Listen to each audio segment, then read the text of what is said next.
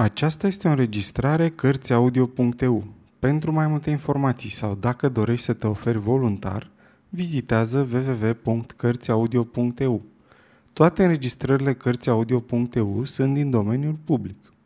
Sir Arthur Conan Doyle O lume dispărută Capitolul 13 O scenă care nu se poate uita Exact în clipa când soarele apunea la sfârșitul acelei zile triste, am zărit făptura singuratică a indianului, zugrăvită pe câmpiile întinse din vale, și l-am privit îndepărtându-se spre fluviul îndepărtat ca pe singura noastră nădejde de salvare, până când a dispărut în negurile serii pe care soarele în asfințit le colora în nuanțe roșcate. Când în sfârșit m-am întors în tabără, tot atât de răvășită cum o lăsasem, se înoptase de-a binelea. Cea din urmă imagine pe care o păstram în minte era sclipirea roșie a focului aprins de Zambo, singurul punct luminos care mă mai lega de lumea de jos, ca și așa prezență credincioasă din noaptea sufletului meu. Și totuși, pentru întâia oară din clipa dezastrului, mă simțeam mai îmbărbătat, deoarece mă bucura gândul că lumea va cunoaște faptele noastre, așa încât, chiar dacă trupurile ne vor pieri, nu o să se întâmple același lucru și cu numele noastre, care vor rămâne legate în viitor de rezultatele eforturilor pe care le-am depus. Nu era tocmai ușor să dormi în locul acela de groază. Era chiar mai neplăcut decât în junglă. Dar trebuia să aleg. Pe de o parte, prudența mă sfătuia să fiu cu ochii în patru. Pe de alta, puterile mele slăite mă îndemnau la cu totul altceva. M-am cățărat pe o creangă groasă de ginkgo, dar rotunjimea ei nu mi oferea decât o siguranță relativă – deoarece în clipa în care aș fi ațipit, fără îndoială că aș fi căzut și mi-aș fi rupt gâtul. Așa că m-am coborât din nou pe pământ și m-am gândit la ceea ce aveam de făcut. În sfârșit, am închis poarta zarebei, am aprins trei focuri în cele trei vârfuri ale unui triunghi și după ce am cinat plin de nădejde, am căzut într-un somn adânc, din care m-a trezit o întâmplare ciudată, dar binevenită. La revărsatul zorilor, o mână m-a apucat de braț. Sărind ca ars și căutându-mi arma cu mâna încordat, am slobosit un strigă de bucurie când în lumina cenușii a dimineții l-am zărit pe Lord John îngenunchiat lângă mine. Era el și totuși parcă nu era el. Îl lăsasem cu purtările lui liniștite, cu ținuta lui corectă și îmbrăcat fără cusur. Acum fața era palidă, privirea răvășită și respira greu cât timp vorbea, de parcă venise alergând de cine știe unde. Era zgâriat și plin de sânge pe obraj, Hainele ei atârnau în zdrențe și pălăria ei dispăruse. M-am uitat la el nedumerit, dar el nu m-a lăsat să-l întreb nimic. În timp ce vorbea, căuta înfrigurat printre provizii. Repede, tinere, mi-a strigat. Repede, fiecare clipă e scumpă. Ia puștile, ia-le pe amândouă. Eu le iau pe celelalte două. Ia și toate cartușele câte le găsești. Umpleți buzunarele și acum de mâncare. Șase cutii cu conserve ori să ne ajungă. Așa, bun, să nu ne pierdem vremea cu vorbe. Să mergem, altfel suntem pierduți. Cu toate că nu eram tras decât pe jumătate, incapabil de a înțelege ce însemnau toate acestea, m-am trezit alergând ca un nebun după el prin pădure, cu câte o pușcă sub fiecare braț și cu mâinile pline cu tot felul de provizii. Făcând zeci de cotituri pe unde era pădurea mai deasă, Lord John a ajuns la un tufiș nepătruns și, fără să-i pese de spini, s-a strecurat în mijlocul lui, trăgându-mă după el. Aici cred că suntem în siguranță, a gâfâit el. Nici vorbă că ei or să îndrepte spre tabără. Asta o să le vie întâi în minte. Dar despre ce e vorba? L-am întrebat îndată ce mi-am putut trage sufletul. unde sunt profesorii? Și cine ne urmărește? Oamenii mai muță, mi-a răspuns. Dumnezeule, ce bestii! Nu vorbi tare, ca urechile lungi. De altfel și ochii li foarte ageri. Numai cu mirosul stau cam prost pe câte am putut să-mi dau seama așa că nu cred că o să ne descopere dacă s-or lua după acest simț. Dar dumneata, tinere, pe unde mi-ai fost? Ai avut noroc grozav că ai scăpat așa de ușor. În câteva fraze am șoptit la ureche ce mi se întâmplase. Destul de prost, a zis când a auzit despre dinozauri și despre capcană. Nu, nu e un loc visat pentru o cură de odihnă, nu-i așa? Dar n-am bănuit nici pe departe ce putea să ascundă podișul nostru până când diavolii aceștia au pus mâna pe noi. Papuași antropofagi în puterea cărora am căzut cândva erau civilizați pe lângă maimuțele astea. Dar cum s-a întâmplat, l-am întrebat. Era spre revărsatul zorilor. Savanții noștri tocmai se treziseră. Dar nu începuseră încă să-și arunce săgeți înveninate, când deodată a început o adevărată ploaie de maimuțe. Săreau din copaci nenumărate, ca fructele care s-ar fi scuturat dintr-un măr. Presupun că în timpul nopții se adunaseră în copacul cel mare, care și întindea crengile peste capetele noastre. Am tras asupra uneia și am nimerit-o în pântec, dar înainte de a ne dezmetici, ne-am pomenit cu toții la pământ. Le spun eu maimuțe, însă aveau în mâini ciomege și pietre, bolboroseau nu știu ce între ele și ne legau cu liane, ceea ce arată că sunt mult superioare tuturor animalelor pe care le-am întâlnit vreodată în rătăcirile mele. Oameni maimuțe, veriga de legătură, iată ce sunt. În ce mă privește, aș fi preferat ca aceste verigi de legătură să lipsească cu desăvârșire. L-au ridicat pe tovarășul lor rănit, care sângera ca un porc înjunghiat, apoi s-au așezat în jurul nostru. Și dacă mi-a fost dat să văd vreodată capete de ucigași, apoi atunci le-am văzut. Erau înalți, de înălțimea oamenilor, dar mai puternici. Aveau ochii ciudați, sticloși și cenușii sub sprâncenele stufoase și roșii, care ne străpungeau cu privirea. Nici Challenger, care e departe de a fi o curcă plouată oarecare, nu se simțea deloc în largul lui. Încerca să se ridice în picioare și urla la ei, spunându-le să termine odată. Cred că întâmplarea neașteptată îi cam tulbura semințile, deoarece răgnea și înjura ca un nebun. N-ar fi găsit o asemenea colecție de înjurături nici dacă ar fi avut în fața lui o droaie de iubiții lui gazetari. Da, și pe urmă ce s-a mai întâmplat? Mă interesa nespus această poveste ciudată pe care tovarășul meu mi-o șoptea la ureche, în timp ce ochii lui Ager cercetau împrejurimile, iar mâna ei se crispase pe carabina încărcată. Credeam că s-a terminat cu noi, dar lucrurile au luat o altă întorsătură. Maimuțele au început să vorbească ele între ele în limba lor pocită. Apoi, una a venit și s-a așezat lângă Challenger. Ai să râzi, tinere, dar pe cuvântul meu de onoare că îi puteai considera ca făcând parte din aceeași familie. N-aș fi crezut-o asta dacă n-aș fi văzut-o cu ochii mei. Bătrânul om maimuță, fără îndoială mai marele lor, era un fel de challenger roșu cu toate caracteristicile frumuseții prietenului nostru, poate în oarecare măsură exagerate. Avea trupul scurt, umerii puternici, toracele uriași, fără gât, barba zbârlită, sprâncenele stufoase, o căutătură care părea că spune Ce vrei de la mine, blestematule?" Într-un cuvânt, exact aceleași particularități. Când omul maimuță s-a așezat lângă Challenger și când și-a pus mâna pe umărul lui, imaginea a fost desăvârșită. Pe Summerlee l-a apucat un râs nervos de-i dăduseră lacrimile. Oamenii maimuți au început să râdă și ei, sau cel puțin să scoată niște sunete care aveau pretenția că înseamnă așa ceva. După aceea au început să ne târească prin pădure. Nu s-au atins de arme și nici de celelalte obiecte pe care le socoteau fără îndoială primejdioase, dar au șterpelit toate merindele pe care le-au văzut. Summerly și cu mine am avut de suferit în timpul drumului, dovadă obrazul meu zgâriat și hainele în zdrențe, pentru că ne-au târât de-a dreptul prin tufișurile de mărăcini. Pielea lor e grozav de rezistentă. Numai Challenger o ducea bine. Patru din ei îl purtau pe umeri, așa că înaintea ca un împărat roman. Dar ce se aude? Din depărtare venea un zgomot ciudat, destul de asemănător cu al castanietelor. Ei sunt, a șoptit tovarășul meu strecurând cartușe în carabina lui expres cu două focuri. Încarcă-ți puștile, băiete, că nu trebuie să ne prindă vii. Asta să nu uiți. Zgomotul pe care îl auzi îl fac atunci când sunt agitați. Și pe legea mea ori să aibă de ce se agita dacă ori da cumva de noi. Îi auzi bine acum? Sunt foarte departe. Probabil că s-au împărțit în grupuri mici și cercetează pădurea. De data asta nu or să ne ajungă. Dar să-ți spun mai departe întâmplarea noastră. Puțin după aceea ne-au dus în satul lor, alcătuit din vreo mie de colibe făcute din crengi și frunze, și așezate într-un luminiș înconjurat de copaci, cam la 3 sau 4 mile de aici, aproape de marginea stâncii. Aceste ființe scârboase m-au pipăit atâta încât am impresia că nu o să mai pot să mă curăț niciodată. Ne-au legat, iar și individul care mă lega făcea nodurile ca un adevărat marinar.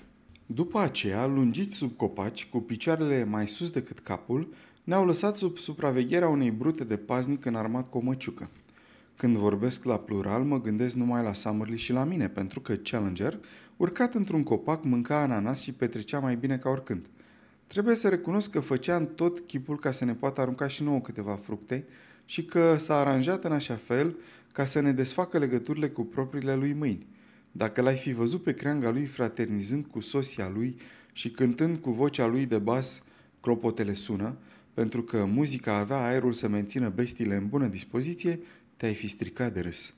Numai că noi, după cum îți închipui, nu prea aveam chef de râs. Cu anumite restricții păreau dispuși să-l lase să facă ce voia, dar în ce ne privește se arătau foarte severi. Era o mare mângâiere pentru Summerlee și pentru mine gândul că dumneata erai liber și că puteai să veghezi asupra notelor luate de noi. O să-ți spun acum, tinere, ceva care o să te surprindă. Spuneai că ai descoperit oarecare semne dovedind prezența omului, ca focuri, capcane și altele. Ei bine, i-am văzut și eu pe acești băștinași. Niște nenorociți cu capetele plecate care au desigur motive să fie așa. S-ar părea că aceste ființe omenești locuiesc într-o margine a podișului, cea mai îndepărtată, acolo unde observa peșterile, iar oamenii maimuță ocupă restul și duc cu ei o luptă neîncetată și aprigă. Aceasta e situația după câte am putut să constat. Ieri, maimuțele au prins vreo duzină de oameni pe care i-au luat prizonieri. Nu cred că ai auzit vreodată în viața dumitale asemenea urlete și văicăreli. Prizonierii erau mici, cu pielea roșie și abia se tărau din pricina mușcăturilor și zgârieturilor pe care le primiseră. Oamenii maimuță au ucis doi dintre ei și altuia i-au smuls un braț, dovedind o nemaipomenită bestialitate. Nenorociții au murit cu bravură, fără să scoată un strigăt, dar pe noi priveliștea asta aproape că ne-a îmbolnăvit. Summerlee a leșinat și chiar Challenger avea aerul că văzuse mai mult decât putea să îndure. Cred că s-au depărtat, nu-i așa? Am ascultat cu luarea minte, dar afară de țipetele păsărilor, nimic nu mai tulbura liniștea pădurii. Lord John a urmat. Am impresia că ai scăpat ușor, tânărul meu prieten. Dacă n-ar fi fost capturarea indienilor care i-a făcut să uite de dumneata, fără îndoială că s-ar fi întors în tabără, pentru că aveai tot timpul dreptate când spuneai că cineva ne observă de sus din copac. Știau perfect de bine că unul dintre noi lipsea, dar nu se mai gândeau decât la noua lor pradă. Așa s-a făcut că eu am fost acela care te-a trezit de dimineață și nu un câr de maimuțe. Dar, Dumnezeule, ce coșmar e toată povestea asta, ce aventură! Îți aduce aminte de pădurea cea deasă de bambu și ascuțiți, acolo jos unde am descoperit scheletul americanului? Ei bine, pădurea e chiar sub satul maimuților și de pe stânca de deasupra ei sunt aruncați prizonierii. Dacă ne-am fi uitat atunci mai cu atenție, am fi descoperit nu unul, ci grămezi de schelete și au făcut la marginea podișului un fel de câmp de paradă, unde se adună ca pentru o ceremonie. Bieții prizonieri sunt siliți să sară unul câte unul și cea mai mare distracție a oamenilor maimuță e să vadă dacă nenorociții se zdrobesc de pământ sau se înțeapă în bambuși. Ne-au dus și pe noi să vedem spectacolul. Tot tribul se aliniase pe margine. Patru indieni au sărit și bambușii s-au înfipt în ei ca în niște pernițe. Nu-i de mirare că bietului Iancheu îi crescuseră bambuși între coaste. Era înspăimântător, dar trebuie să recunosc că în același timp era fascinant să aștepți clipa săriturii, chiar când știai că vine și rândul tău să faci același lucru. Dar nu s-a întâmplat așa. Oamenii maimuță au mai păstrat șase indieni pentru astăzi, sau cel puțin așa am înțeles, însă noi bănuiesc că trebuia să jucăm rolul de vedete. Challenger ar fi putut eventual să mai scape, dar Summerlee și cu mine figuram pe program. Sălbăticiunile se exprimau mai mult prin semne, așa că puteam să-i urmăresc cu destulă ușurință. Și atunci m-am gândit că ar fi timpul să iau din loc. Chipzuisem destul de mult asupra lucrurilor și limpezisem câteva puncte. Totul cădea în sarcina mea, deoarece Summerlee nu-mi putea fi de niciun folos, iar Challenger nici atât. Singura dată când s-a nimerit alături, și-au spus vorbe grele pentru că nu se înțelegeau asupra clasificării științifice a acestor diavoli cu părul roșu, care ne dăduseră gata și care, pentru unul din ei, era fără îndoială Dryopithecus javanesis, iar pentru celălalt Pithecanthropus. Niște zmintiți, niște nebuni amândoi. Dar, după cum îți spuneam, făcuseră două sau trei observații care îmi puteau fi de folos. Prima, că bestiile acelea nu pot alerga în câmp deschis tot atât de repede ca omul. Picioarele li scurte și încovoiate, iar trupul greu. Chiar Challenger l-ar întrece pe cel mai bun dintre ei pe 100 de iarzi, iar dumneata și cu mine ne-am putea socoti adevărați campioni. Apoi, ei nu cunosc armele de foc. Nici nu cred că le-a trecut prin minte că cel pe care îl împușcase murise din pricina rănii. Dacă ne recăpătam armele, totul era simplu. Și atunci, Azi dimineață de vreme, i-am trântit pasnicului meu un picior în burtă, de a căzut în nesimțire și am pornit spre tabără. Te-am găsit pe dumneata, am găsit armele și iată-ne. Dar profesorii, am strigat consternat, trebuie să ne ducem să eliberăm. N-am putut să iau cu mine. Challenger era sus în copac, iar Summerlee n-ar fi fost în stare să facă niciun efort. Singurul lucru pe care îl puteam face era să aduc puștile și să încerc o lovitură. Bestiile știu că fuga mea s-ar putea întoarce împotriva lor, dar nu cred că se vor atinge de Challenger. N-aș putea spune același lucru și despre Summerlee. Dar în orice caz, soarta lui e pecetluită, de asta sunt sigur. Așa că n-am avut nicio mustrare de cuget plecând. Acum însă avem o datorie de onoare, ori să-i salvăm, ori să murim cu ei. Prin urmare, deprinde-te cu ideea aceasta, tinere, deoarece până de seară trebuie să se aleagă într-un fel. Am încercat să redau aici, în povestirea lui Lord John, vorba lui nervoasă, propozițiile scurte și sacadate și tonul jumătate ironic, jumătate nepăsător. Omul acesta era născut să conducă. Primejdea îi biciuia vioicinea obișnuită, vorba ei se făcea tot mai pitorească, ochii îi scânteiau și mustața de Don Quixote îi se zbârlea într-un fel de avânt tineresc. Dragostea lui pentru primejdie, sentimentul puternic pe care îl trăia cu prilejul vreunei aventuri, cu atât mai mult cu cât se găsea mai îndeaproape legat de ea, linia de conduită pe care o urma, considerând primejdia ca pe o formă sportivă de a te juca cu destinul, toate acestea făceau din el un neprețuit tovarăș de vremuri grele. Fără frica noastră îndreptățită, ar fi fost o adevărată fericire să te avânți în asemenea aventură, lângă un asemenea om. Tocmai ne ridicam să părăsim tufișul care ne slujise de ascunzătoare, când, deodată, Lord John m-a apucat de brațe. Pe legea mea, mi-a șoptit, privește.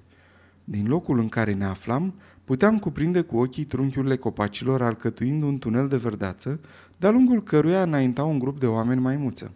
Veneau unul câte unul, cu picioarele încovoiate și cu spinările aplecate, cu mâinile atingând din când în când pământul și întorcându-și capetele din mers când la dreapta, când la stânga. Faptul că mergeau aplecați îi făcea să pară mult mai mici, dar mi-am dat seama că puteau să aibă cam cinci picioare în înălțime. Aveau brațele lungi și toracele uriași. Mulți purtau măciuci și, de departe, grupul lor părea o procesiune de oameni păroși și diformi. O clipă i-am văzut foarte dezlușit, apoi au dispărut în junglă. Nu, nu-i momentul, a zis Lord John care își ridicase pușca. Tot ce putem face mai bun e să stăm liniștiți până când nu nor mai căuta. Atunci vom vedea dacă nu putem să ne apropiem de sat, să încercăm lovitura cea mare. Îi mai lăsăm o oră, pe urmă pornim. În vremea asta ne-am îndelinicit cu o cutie de conserve căreia i-am mâncat conținutul. Lord Roxton, care nu pusese nimic în gură din dimineața zilei precedente, decât câteva fructe, înghițea cu lăcomie. În sfârșit, cu buzunarele doldora de cartușe și cu câte o armă în fiecare mână, am plecat să ne îndeplinim misiunea de eliberatori. Înainte de a părăsi ascunzătoarea, am avut grijă să însemnăm locul și poziția ei față de fortul Challenger, așa fel să o putem găsi din nou dacă ne-o mai trebui. Ne-am strecurat în tăcere printre tufișuri până când am ajuns la marginea stâncii, lângă vechea noastră tabără. Acolo ne-am oprit și Lordul John mi-a expus planurile lui. Atâta timp cât ne aflăm printre copaci, mizerabile aceștia ne au în mână, a început el, pentru că ei ne pot vedea pe când noi nu. Dar nu e același lucru și la loc deschis, unde ne putem mișca mai repede decât ei. Așa că trebuie să umblăm cât mai mult la loc deschis. Pe marginea podișului sunt mai puțini copaci decât în interiorul lui. Prin urmare, pe linia asta trebuie să ne menținem. Înaintează încet, deschide bine ochii și stai cu arma pregătită.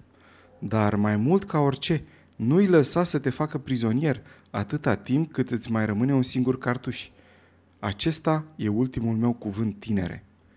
Când am ajuns la marginea stâncii, m-am uitat în jos și l-am văzut pe bunul nostru negru Zambo stând pe o piatră. Aș fi dorit mult să strig și să-i dau vești despre noi, dar am socotit că ar fi prea primejdios, deoarece mă puteau auzi. Pădurea avea aerul că era plină de oamenii maimuță. Mereu le auzeam vorbăria lor ciudată.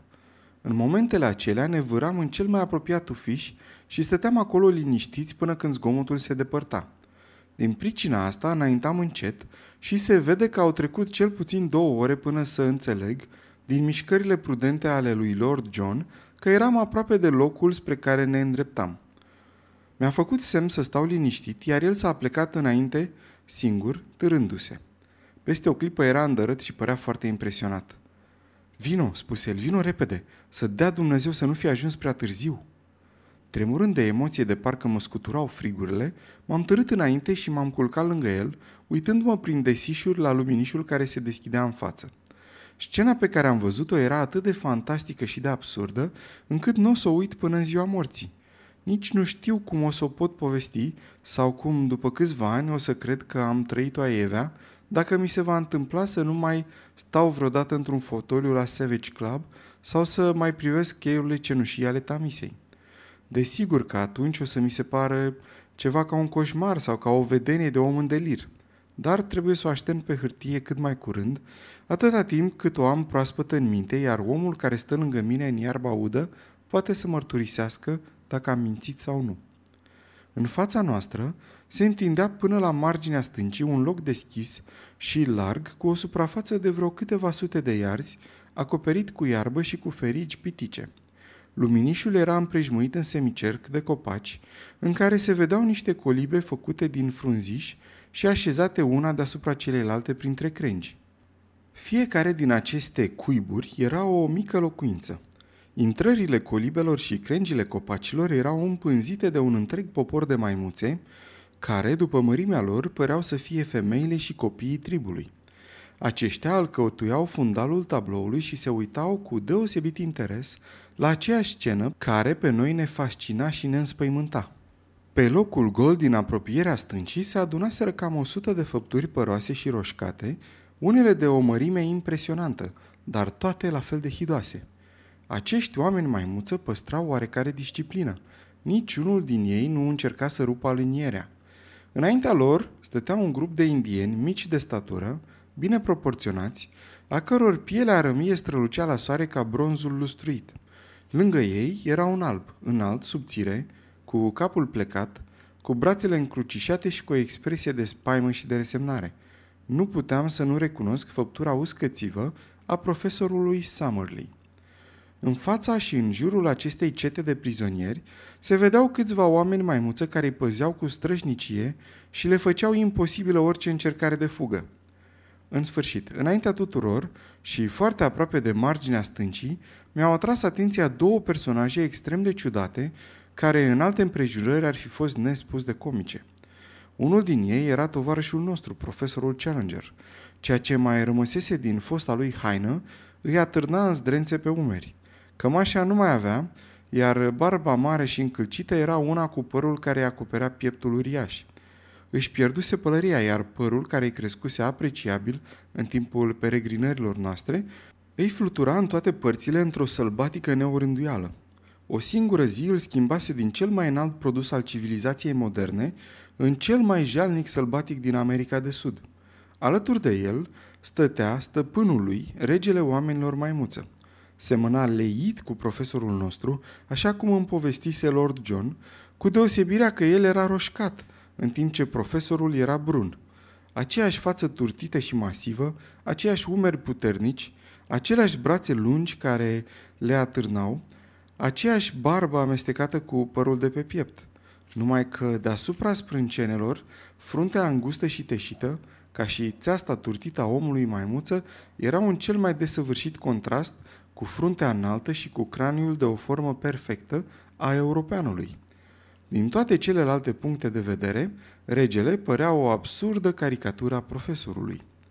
Toate aceste lucruri, care acum îmi iau atâta timp ca să le descriu, le-am văzut atunci într-o clipită. De altfel, atunci aveam de făcut treburi mai importante, deoarece în fața noastră se desfășura o cumplită tragedie. Doi oameni maimuți au tras afară din ceată un indian și l-au împins până la marginea stâncii. Regele a făcut un semn cu mâna. Supușii au apucat prizonierul de mâini și de picioare și i-au făcut vânt încoace și încolo de trei ori, cu o violență nemaipomenită. Apoi l-au aruncat pe deasupra prăpastiei ca pe o zdreanță. Puterea cu care l-au aruncat l-a făcut să se învârtă în aer înainte de a cădea. Când a dispărut din văzul adunării, toți, în afară de paznici, s-au năpustit spre marginea prăpăstiei. A urmat o clipă de liniște care s-a sfârșit cu un răcne de bucurie.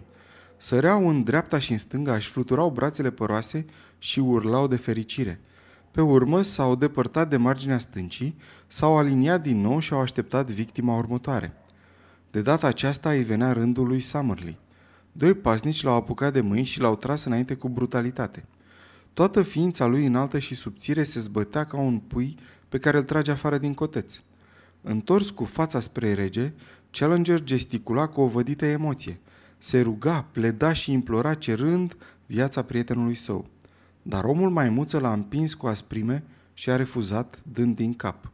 Mișcarea aceasta a fost cea din urmă pe care a făcut-o.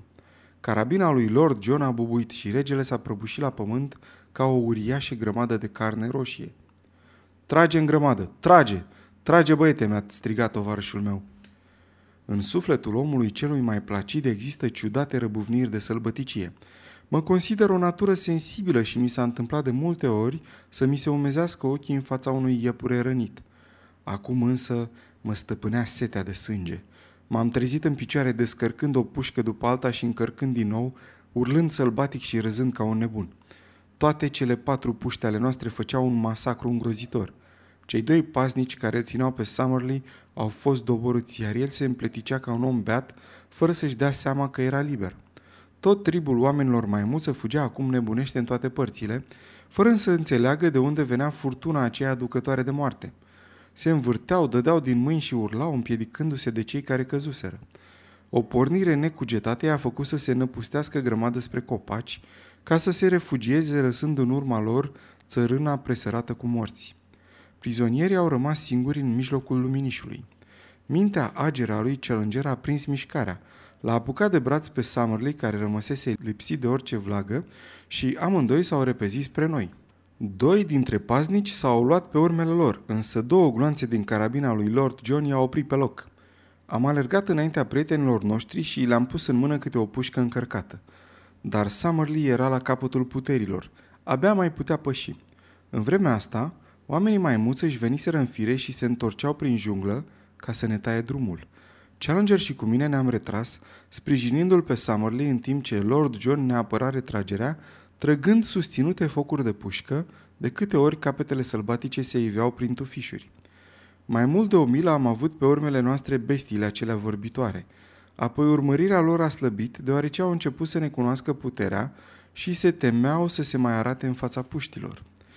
Când în sfârșit am ajuns la tabără, ne-am uitat în dărât și am constatat că eram singuri. Sau cel puțin așa credeam, dar ne înșelam. Abia astupasem intrarea Zarebei, ne strânsesem mâinile cu căldură și ne aruncasem tremurând din tot trupul la pământ, lângă izvor, când am auzit afară lângă intrare zgomot de pași și glasuri plângărețe. Lord Roxton s-a repezit la ușă cu pușca în mână. Acolo, cu fața la pământ, zăceau cei patru supraviețuitori indieni cu figurile lor mici și roșii, tremurând de frica noastră și, totuși, cerându-ne ajutor. Făceau cu mâna gesturi largi, arătându-ne pădurea din jur, ca să ne dea de veste că de acolo ne pândea o primejdie. Apoi s-au apropiat și s-au agățat de genunchii lui Lord John, lipindu-și obrajii de picioarele lui. Pe legea mea!" a strigat Lord John încurcat, chinuindu-și mustața. Ce naiba să facem cu oamenii aceștia? Hai, haideți copii, ridicați-vă și dezlipiți-vă obrazul de pe cizmele mele. Summerlee își mai venise în fire și acum își îndesa cu tutun pipa lui cea veche. Și ei au fost salvați ca și noi, a zis el. Pe toți ne-ați scăpat din ghearele morții. Pe cuvânt de onoare ați că am avut de furcă. Admirabil, a strigat Challenger. Admirabil.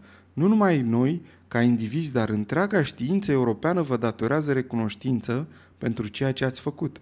Nu mă fie să spun că dispariția profesorului Summerlee, ca și a mea, ar fi lăsat un gol greu de umplut în istoria zoologiei moderne. Tânărul nostru prieten și dumneata, Lord John, ați procedat admirabil. Fața îi s-a luminat de un zâmbet patern, dar știința europeană s-ar fi simțit destul de încurcată văzându-i pe acești fii ai săi, nădejdea viitorului, cu capetele zbârlite, cu piepturile goale și cu hainele zdrânțuite. Challenger ținea între genunchi o cutie de conserve și în mână o bucată mare de miel de Australia congelat. Când au dat cu ochii de el, indienii au început să țipe și s-au agățat cu desperare de genunchii lui Lord John. Nu vă temeți copii, le-a zis el mângâind cu mâna părul unuia dintre ei, împletit în coadă. I-ai spierat cu aspectul dumitale Challenger. Și pe legea mea nici nu mă mir. Liniștește-te, băiete, nu-i decât un om ca și noi. Într-adevăr, domnule, a strigat indignat profesorul. Dar bine, Challenger, ar trebui să fii încântat că ești ceva mai altfel decât un om obișnuit. Dacă n-ai fi semnat așa de bine cu regele... Pe cuvântul meu de onoare, Lord John Roxton, găsesc că mergi cam departe. Constat doar un fapt. Te-aș ruga, domnule, să schimbăm subiectul. Observațiile dumitale sunt tot atât de lipsite de respect pe cât de inexplicabile. Ar trebui să ne ocupăm puțin de bieții indieni. Ce facem cu ei? Lucrul cel mai bun ar fi, desigur, să-i conducem acasă, dacă am ști unde le e casa. Nu e nicio dificultate, am spus. Oamenii stau în peșterile de pe malul celălalt al lacului central. Văd că tânărul nostru prieten știe bine unde stau, dar bănuiesc că drumul e cam lung. Vreo 20 de mile, i-am răspuns. Summerlee a mormăit. Întrucât mă privește, nu o să pot ajunge niciodată până acolo. Aud încă bestiile acelea umblând pe urmele noastre. În timp ce vorbea Summerlee, din negura deasă a pădurii am auzit în depărtare strigătul oamenilor maimuță. Indienii au început din nou să se vaete încetișor. Trebuie să o luăm din loc și încă repede, a hotărât Lord John. Dumneata, tinere, ajută-l pe Summerlee. Indienii or să ne care proviziile. Și acum să mergem înainte de a fi văzuți. În mai puțin de o jumătate de oră am ajuns la adăpostul pe care îl folosisem înainte și ne-am ascuns acolo. Și toată ziua am auzit dinspre tabăra părăsită strigătele neliniștite ale oamenilor maimuță. Dar niciunul din ei nu s-a arătat în fața noastră, așa că am putut dormi cu toții și albi și roșii, somn lung și adânc. Spre seară încă dormitam când am simțit că mă trage cineva de mânecă și l-am văzut pe Challenger îngenunchiat lângă mine. Domnule Mălon, fără îndoială că ții un jurnal al evenimentelor și probabil dorești să-l publici, mi-a spus el solemn.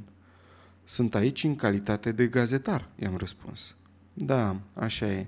Cred că ai auzit oarecare observații destul de deplasate pe care le-a făcut uh, Lordul John Roxton cu privire la o oarecare... Hmm, oarecare asemănare. Da, le-am auzit. E de prisos să-ți mai spun că orice publicitate ai da acestor observații și orice superficialitate pe care ai dovedi-o în relatarea acestor evenimente ar însemna o gravă jignire la adresa mea. O să mă mărginez la strictul adevăr. Lord John își permite destul de des observații fanteziste și e dispus să atribuie explicațiile cele mai bizare respectului pe care rasele înapoiate îl acordă în orice ocazie demnității și caracterului. Mă urmărești? Perfect. Mă bizui pe discreția dumitale. Apoi, după o clipă de tăcere. Regele oamenilor maimuță era într-adevăr o ființă de o mare distinție, o personalitate de o inteligență și de o frumusețe deosebită. Nu te-a frapat uh, lucrul acesta? Într-adevăr, deosebită, am încuvințat. Și profesorul scăpa de o grijă, s-a întins din nou și a dormit. Sfârșitul capitolului 13